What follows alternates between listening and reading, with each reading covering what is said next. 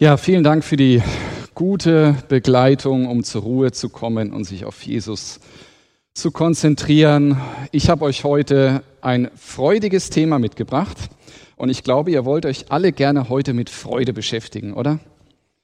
Also mir geht es so, es gibt so einige Emotionen, die liebe ich und es gibt Emotionen, die liebe ich nicht. Ähm, und jetzt habe ich das so aufgebaut, die Predigt, dass ich am Anfang die ersten zehn Sekunden mit Freude anfange und dann in ein Thema gehe, was euch viel schwerer fallen wird. Aber ich hoffe, und das ist meine Hoffnung für ja, nach der Predigt, beziehungsweise wenn wir uns einen Bibeltext angeschaut haben, von Jesus gelernt haben, dass am Ende die Freude wieder da ist und ein ganz tiefer Frieden. Ich möchte euch herausfordern mit einer Emotion und die Predigt oder der Titel über den Text, der heißt für mich Jesus in Angst. Also das ist erstmal ein bisschen irritierend vielleicht, ja, alle haben Angst, aber Jesus doch nicht. Ja, also da, da steckt ja so viel drin, ähm, Jesus in Angst. Ich nehme euch erstmal ein bisschen allgemein mit in diese Emotion. Ähm, wir wollen die nämlich eigentlich nicht spüren. Wir wollen uns damit eigentlich gar nicht so gern beschäftigen. Das liegt in der Natur der Sache, das ist klar. Und gerade in der, den letzten eineinhalb Jahren, man muss auch mal sagen, das hat was mit unserer Gesellschaft gemacht ja, wenn immer so dieses Auf und Ab zwischen Emotionen, der eine sagt, ich habe Angst, der andere sagt, ich habe keine Angst und wir müssen doch Angst haben. Nein, wir brauchen keine Angst haben und es ist richtig ein, ein Reiben und emotional aufwühlend und aufkochen in unserer ganzen Gesellschaft. Es ist aber spannend zu sehen, wie geht Jesus mit Angst um. Egal, ob du jetzt ähm, jemand bist, der sehr viel in der Bibel liest und hier exegetisch richtig am Wühlen ist, oder ob du jemand bist, der mehr oder weniger zufällig über den Livestream jetzt eingeschaltet hat und, und wenig Hintergrundwissen hast. Es lohnt sich an der Stelle von Jesus zu lernen, wie geht er eigentlich mit dieser Emotion Angst um. Wir sind kulturell alle sehr unterschiedlich geprägt. Ähm, ich glaube aber, dass man sagen kann, in Deutschland tendenziell, ja, ähm, Männer dürfen in der Regel keine Angst haben. Also ein ängstlicher Mann, ähm, das ist durchaus schwierig, ja, das ist dann ein Angsthase, ganz klar. Frauen gesteht man kulturell bedingt Angst etwas mehr zu. Ja, weil wenn eine Frau Angst hat, dann kommt der Mann, ja, und dann kann er beschützen. Dann ist er da, dann kann er helfen. Ja, Frauen haben schon mal Angst, aber Männer, nein, Männer haben keine Angst. Männer dürfen wütend werden, interessanterweise. Oh, die dürfen schon mal so richtig ärgerlich werden. Ja, ähm, ich habe jahrelang jetzt Männerarbeit gemacht ähm, und habe schon mit vielen Männern in schwierigen Situationen gestanden. Ja, auch mal so mit 400 Männern, die wütend waren. Und ich habe danach auch viele Gespräche mit den Männern geführt und, und wie sie dann bekennen, dass sie zum Beispiel manche Männer zu ihren Söhnen in ihrer Beziehung mit ihren Söhnen ähm, eigentlich Angst um ihren Sohn haben. Und was machen sie? Sie schreien ihn an.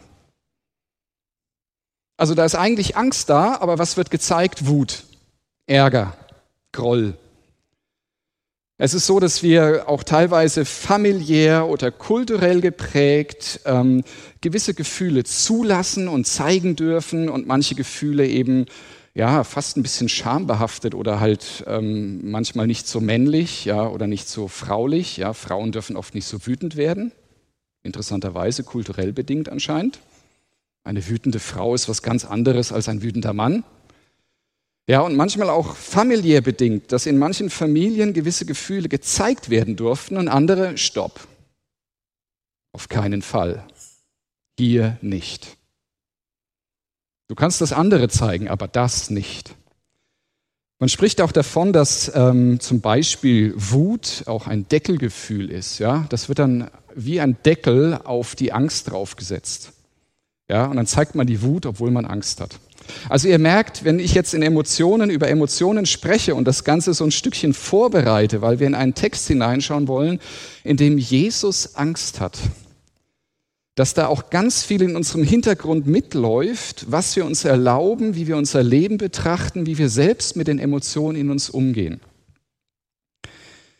Und wenn jetzt auch noch ausgerechnet eine Führungspersönlichkeit Angst hat, Jesus als Führungspersönlichkeit, dann löst das auch schon mal gleich Widersprüche im Kopf auf. Ja, alle dürfen Angst haben, aber wenn der Leiter Angst hat, wenn die Führungspersönlichkeit oder Führungsliege Angst hat, oh nein, was ist denn dann los? Dann ist Chaos angesagt.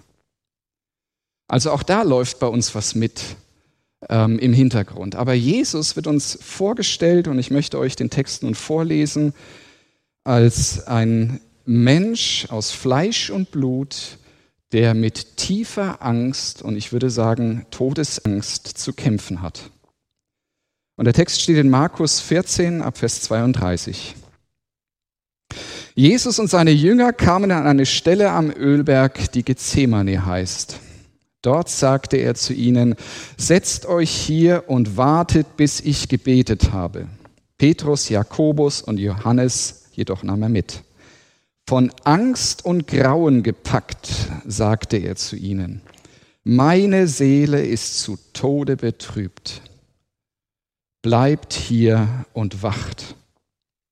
Er selbst ging noch ein paar Schritte weiter, warf sich zu Boden und bat Gott, die Leidensstunde, wenn es möglich wäre, an ihm vorübergehen zu lassen.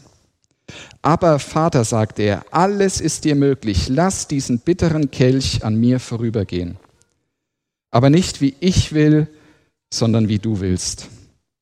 Und als er zu den Jüngern zurückkam, schliefen sie. Da sagte er zu Petrus, Simon, du schläfst. Kannst du nicht einmal eine einzige Stunde wach bleiben? Wacht und betet, damit ihr nicht in Versuchung geratet. Der Geist ist willig, aber die menschliche Natur ist schwach. Jesus ging wieder weg und betete noch, noch einmal dasselbe. Und als er zurückkam, waren sie wieder eingeschlafen. Sie konnten die Augen vor Müdigkeit nicht offen halten und wussten nicht, was sie ihm antworten sollten. Als er das dritte Mal zu ihnen kam, sagte er, wollt ihr noch länger schlafen und euch ausruhen? Es ist soweit, die Stunde ist gekommen. Jetzt wird der Menschensohn in die Hände der Sünder gegeben. Steht auf, lasst uns gehen, denn der, der mich verrät, ist da. Das ist eine Stelle, eine Situation, in der wir Jesus in einer maximalen Zuspitzung erleben. Also wirklich in, in einer Krise. Ähm, ich weiß nicht, ob ihr schon mal ähm, Menschen begleiten musstet, die in Todesangst waren. Mein Bruder ist letztes Jahr verstorben ähm, mit 50 Jahren. Ähm, wir saßen als Familie an seinem Sterbebett ähm, und ich habe ihn oft besucht und wir haben erlebt, was es heißt, Todesangst zu haben. Da ist eine tiefe Angst, da ist eine, eine Angst vor dem Sterben. Ich will das nicht zu tief anrühren, aber ich möchte einfach nur deutlich machen, ähm, wenn Jesus hier vor dem Sterben Angst hat, ist es das Natürlichste auf der Welt, was uns in unser Leben, in unser Wesen, in unsere Persönlichkeiten hineingelegt ist. Eine tiefe, erschütternde Angst, die Jesus hier erlebt. Ähm, der ja, eine, eine maximale Krise, die wir uns vorstellen können. Jesus in Todesangst. Ich finde es absolut spannend, jetzt mal diesen Text unter diesem Gesichtspunkt zu sehen und wie ist Jesus jetzt damit umgegangen? Was kann ich davon lernen? Ich weiß, in unserem Leben gibt es nicht nur die Todesangst, es gibt so diese vielen kleinen Ängste. Vorhin, als ich diesen Krebs gesehen habe, da hat sich bei mir auch was gerührt. Ja? Ähm, ich hatte mir gerade vorgestellt, ich muss ihn anpacken da, da kam sowas wie so ein Schauer. Ja, es ist so eine ganz kleine Angst. Ja. Hoffentlich zwickt er mich nicht. Wie packt man den an, dass der irgendwie hier, ähm, ja, dass er einen eben nicht zwickt? Ja, wir haben uns, unser ganzer Alltag, die 24 Stunden des Tages sind so gespickt mit vielen kleinen Nuancen, wo wir mal kurze Momente der Angst haben. Auf einmal steht man vor Menschen. Auf einmal kommt die Polizeikontrolle. Ja, es gibt ja ganz viele Gründe, warum man mal so kurz so ein Aufschrecken hat. Wo ich jetzt hiervon rede, was Jesus erlebt hat, ist es etwas viel existenzielleres, etwas, was uns in den dunkelsten Stunden erreicht. Aber vielleicht kennt ihr auch das, dass ihr nachts um drei Uhr aufwacht und ihr dreht euch rum im Bett und ihr grübelt und die Gedanken rattern und es arbeitet. Das ist vielleicht auch so ein, äh, eine tiefe Angst. Was passiert da mit euch? Was Jesus macht, und ich glaube, das ist das, was wir von ihm an der Stelle lernen dürfen, das allererste, was er macht, er ist wachsam. Er merkt, was mit ihm passiert. Er merkt, hier geschieht etwas Umwälzendes mit mir. Hier rührt sich etwas in mir. Hier, hier bewegt sich was. Ich bin erschüttert. Ich bin ähm, bewegt. Ähm, und, und das, das nimmt er wahr. Manchmal braucht es Zeit, bis wir unsere Gefühle wahrnehmen. Manchmal ist es so, das baut sich so langsam auf, bis vielleicht erstmal der andere sagt, uns irgendwie was spiegelt. Sag mal, du bist so komisch in letzter Zeit. Ja, und wir haben es noch gar nicht richtig wahrgenommen, was da los ist. Aber Jesus ist an der Stelle jemand, der er nimmt es wahr. Und das ist das Erste, was wir von ihm lernen dürfen, unsere Gefühle ernst zu nehmen. Ernst zu nehmen, was da passiert. Ernst zu nehmen, wie es uns gerade geht was uns umtreibt oder nicht umtreibt. Jesus wird uns beschrieben als jemand, der alle Grundgefühle, die wir kennen, äh, werden uns im Neuen Testament bei ihm beschrieben. Er hatte Freude, er hatte Trauer, er hatte Angst.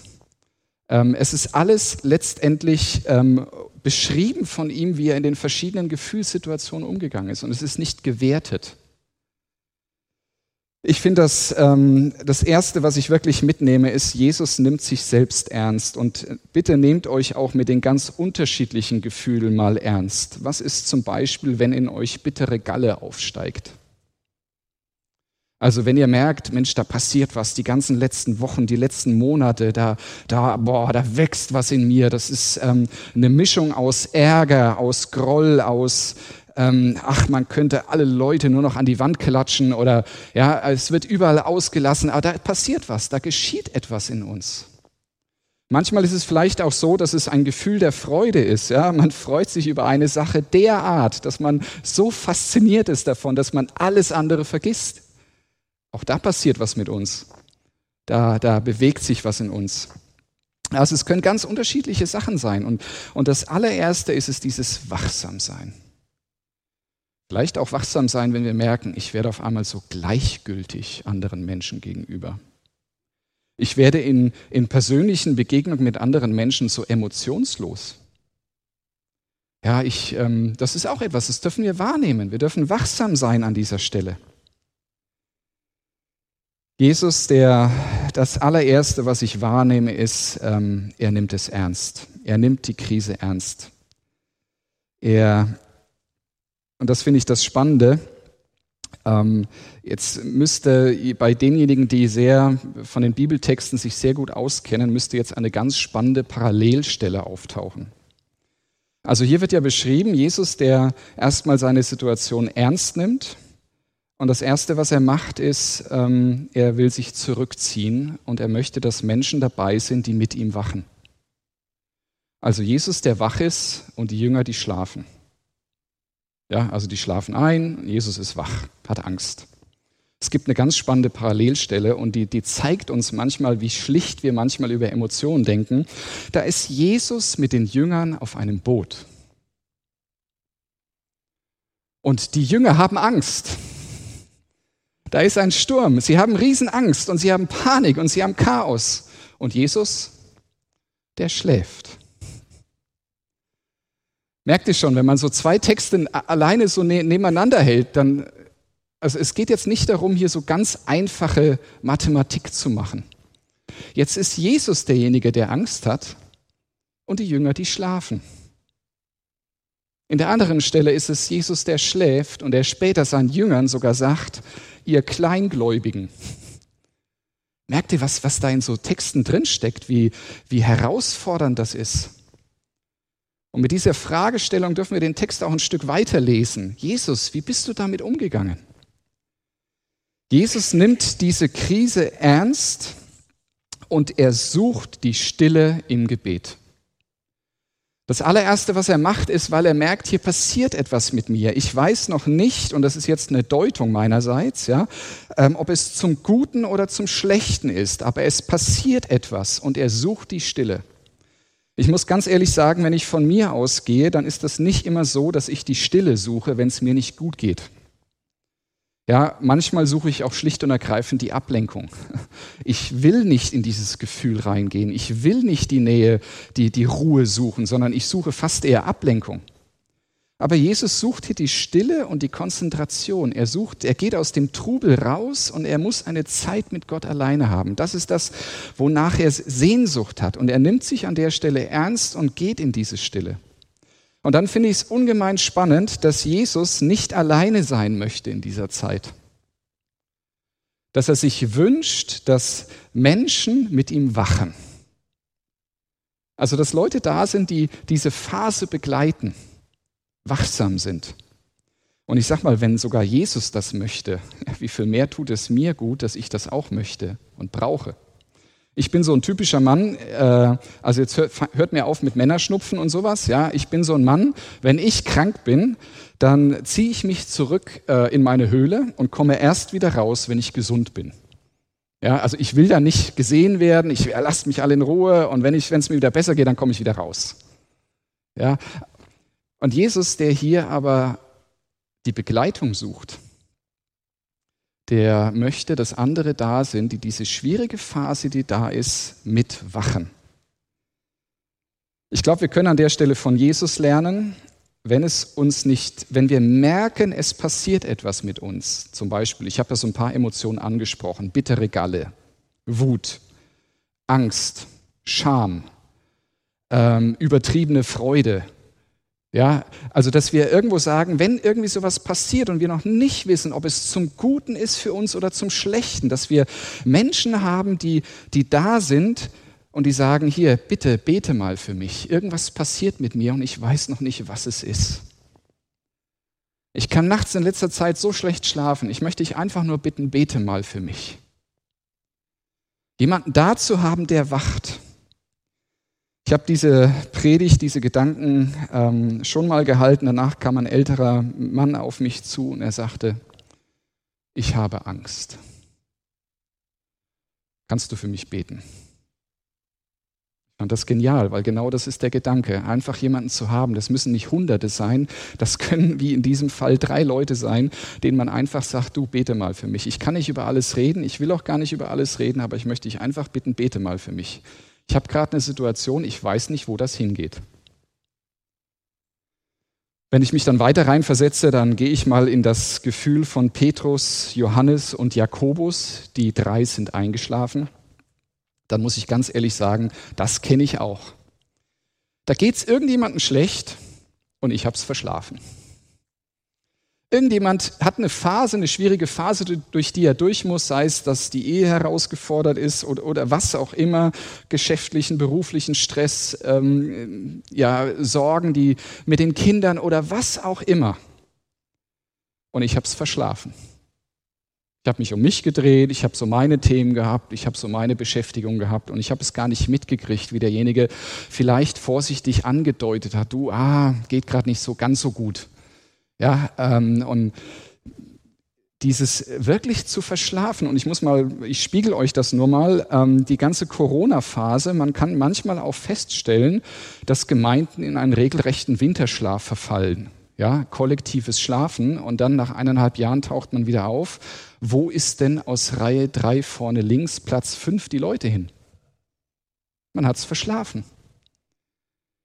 Aktuell ist eine Krise und die, das ist ja schon lange, die, die unsere Gesellschaft so herausfordert, dass, dass Beziehungen auseinandergehen und dass man sich nicht mehr sieht und nicht mehr wach wird und sich fragt, wie geht's eigentlich dem anderen und man Situationen verschläft, wo Menschen in existenzielle Nöte geraten. Also von daher so diese Situation von Petrus, Jakobus und Johannes kann ich total nachvollziehen. Zack, verpennt.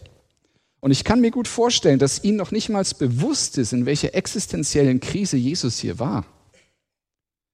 Jesus, der so herausgefordert war, der so ähm, am, am Kämpfen war.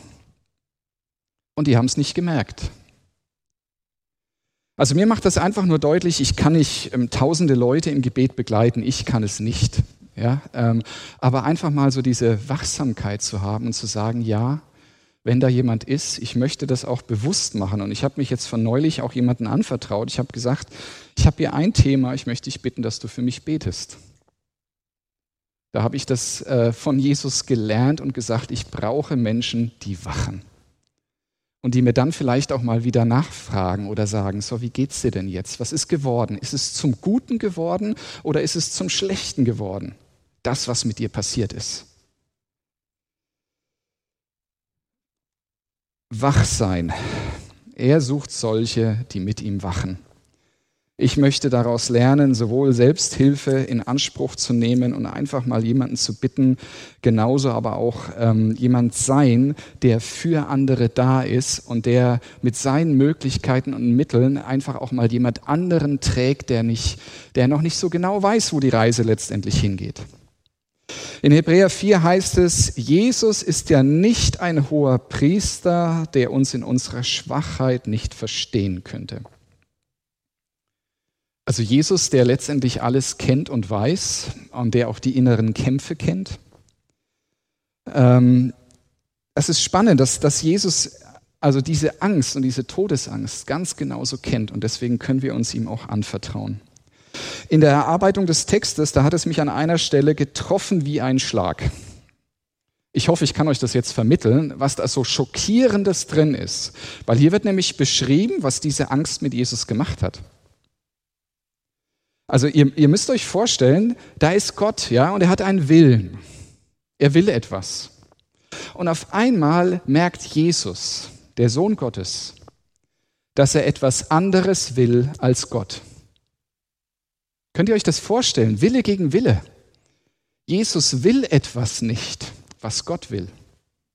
Also das hat die Angst mit ihm gemacht. Das ist der Prozess, der in ihm war. Das ist das, ähm, was da geschehen ist. Auf einmal will Jesus was anderes als Gott. Das ist absolut schockierend. Ich weiß, wenn ich in solchen Situationen bin, dass ich was anderes will als Gott, dann weiß ich, dass ich oft meinem Willen folge. Tut mir leid, wenn ich das hier so offen bekenne, aber das ist ein Stück meiner Realität. Ja, wenn ich was anderes sagen würde, würde ich lügen. Also ganz oft folge ich dann doch irgendwie so meinem Denken und meinem Willen. Und ich finde meine Lösungen. Und Jesus, der an der Stelle in, in diesem Konflikt steht, und das ist der älteste aller alten Konflikte zwischen Gott und Mensch, dass der Mensch in manchen Situationen sich dafür entscheidet, einfach das zu machen, was er will weil mit ihm etwas passiert, sei es aus Freude, aus Bitterkeit, aus Scham, aus Angst, aus Wut, aber er entscheidet sich dafür, etwas zu machen, was er will. Ich finde das spannend, wie Jesus hier in, diese, in dieser Krise ähm, also das ausspricht. Er geht zu Gott, um zu sagen, ich will was anderes als du. Wenn ich was anderes will als Gott, dann habe ich eher die Tendenz, von Gott wegzugehen, weil ich will ja was anderes. Toll, wie Jesus trotzdem das Gebet sucht und die Gegenwart Gottes. Jesus, wie er zu Gott spricht und vielleicht in meinen Worten ausgedrückt, du kennst meine innere Zerrissenheit. Du weißt, dass ich gerade völlig was anderes will als du. Also ich bin in, der, in, der, in dem Sinne, erliege ich jetzt nicht der Fantasie, dass ich werden könnte wie Jesus, so nach dem Motto, mir wird das in Zukunft immer gelingen, das zu tun, was Gott will. Also dieser Fantasie werde ich nicht erliegen. Ähm, Jesus ist derjenige, der perfekt ist. Aber dennoch möchte ich an der Stelle von Jesus lernen, zu sagen, ja, ich möchte mit dem, wo ich genau weiß, ich entwickle hier einen anderen Willen als Gott, möchte ich zu Gott kommen. Und ich möchte mit dem, was da passiert, zu Gott kommen. Und ich möchte es ihm einfach nur hinwerfen. Ich möchte es ihm einfach nur sagen. Ich will ja nicht die Konfrontation, ich, ich, aber das einfach nur auszusprechen, das ist das, was Jesus hier tut. Und er betet dreimal. Dreimal, nachdem er das erste Mal gebetet hat, war es nicht weg. Es war nicht dann auf einmal anders, sondern er betet ein zweites Mal und er betet ein drittes Mal. Und nach dem dritten Mal heißt es nicht, es war weg, die Angst. Nein, dann wird einfach nur beschrieben, die Zeit ist gekommen. Und Jesus gehorchte an der Stelle Gott.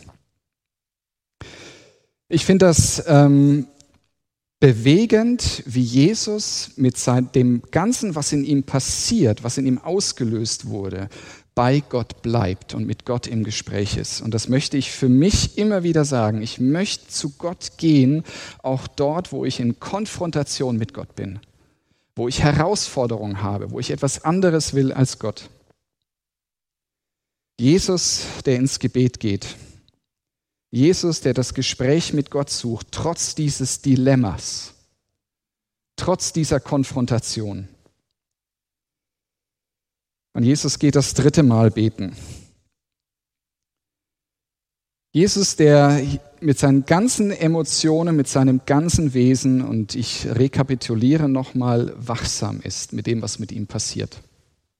Er ist wachsam, er sucht die Stille, er sucht Menschen, die mit ihm wachen. Das ist das, was er sich eigentlich gewünscht hat.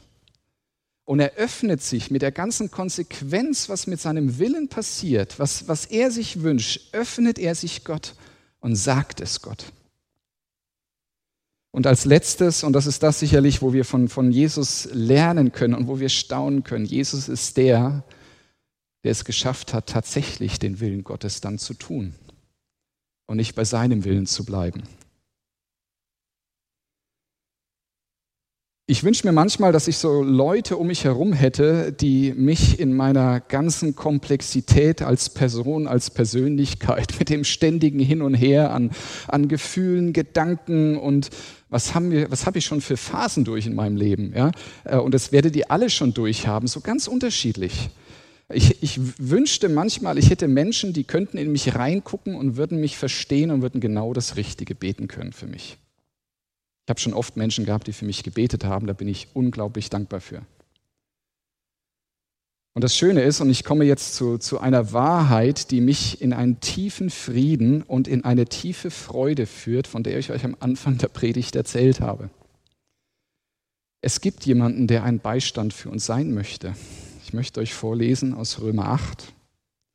Und der Geist Gottes tritt mit Flehen und Seufzen für uns ein. Er bringt das zum Ausdruck, was wir mit unseren Worten nicht sagen können. Auf diese Weise kommt er uns in unserer Schwachheit zur Hilfe, weil wir ja gar nicht wissen, wie wir beten sollen, um richtig zu beten. Und Gott, der alles durchforscht, was im Herzen des Menschen vorgeht, weiß, was der Geist mit seinem Flehen und Seufzen sagen will. Denn der Geist tritt für die, die zu Gott gehören, so ein, wie es vor Gott richtig ist. Ist das nicht genial, dass wir jemanden haben, dass es eigentlich sogar Gott selbst ist, der in uns drin ist, sein möchte und wohnt und der, der unsere unterschiedlichsten Emotionen, der kennt die schlaflosen, Nächte, der kennt die Panik, der kennt das Zittern, der kennt den Schweißausbruch, der kennt ja, die Gänsehaut, der kennt alles, was in uns geschieht. Und er betet für uns. Ist das nicht faszinierend? Und diesen Text in Römer 8 hat der Obertheologe Paulus geschrieben. Und wenn der Obertheologe Paulus sagt, wir wissen ja nichtmals, wie wir richtig vor Gott beten sollen, weil wir das gar nicht können. Wir können gar nicht das perfekte Gebet sprechen. Ist das nicht faszinierend, dass er sagt, aber Gott selbst, der in euch wohnt, der spricht diese Gebete in unaussprechlichen Seufzern, also in einer Art und Weise, wo wir manchmal gar nicht wissen, wie wir beten sollen, und er drückt es vor Gott so aus. Gott betet für dich. Gott betet in den, den, den tiefsten Phasen deines Lebens. Er betet für dich. Und er weiß, wie es dir geht. Nicht alles ist deswegen zu verstehen. Wie gesagt, ich habe meinen Bruder letztes Jahr verloren. Ähm, die Familie hat ihn verloren. Wir verstehen nicht alles, aber Gott betet für uns. Er kennt die tiefsten Ecken unseres Wesens. Ich finde das eine, eine große, eine Tröstlichkeit. Deswegen brauche ich immer noch Menschen, die da sind und die mir das zeigen, dass sie für mich beten. Aber gleichzeitig zu wissen, Mensch, da ist Gott selbst. Der spricht Gebete und der weiß, was am Ende bei rauskommen wird. Die Krise, in der ich stecke, wo ich nicht weiß, ob sie zum Guten oder zum Schlechten wird, Gott betet für mich. Versteht ihr, was das für eine, was das für ein Horizont ist, was das für eine, eine Weite und eine Gelassenheit geben darf im eigenen Leben? Also mir gibt es eine tiefe Freude und bei, allen, bei allem, was man schon so erlebt hat äh, und manches nicht versteht, gibt es mir diesen Gedanken, da ist eine tiefe Geborgenheit, da ist eine Basis, da ist ein Fundament. Egal welche Themen mich gerade antriggern. Egal was mich belastet.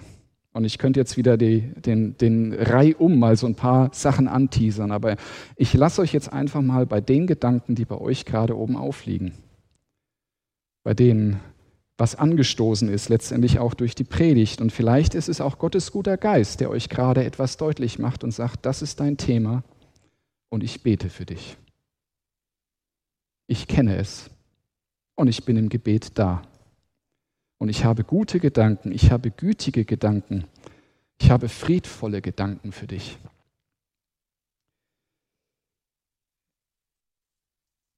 David wird, der König David im Alten Testament wird beschrieben als ein Mann nach dem Herzen Gottes.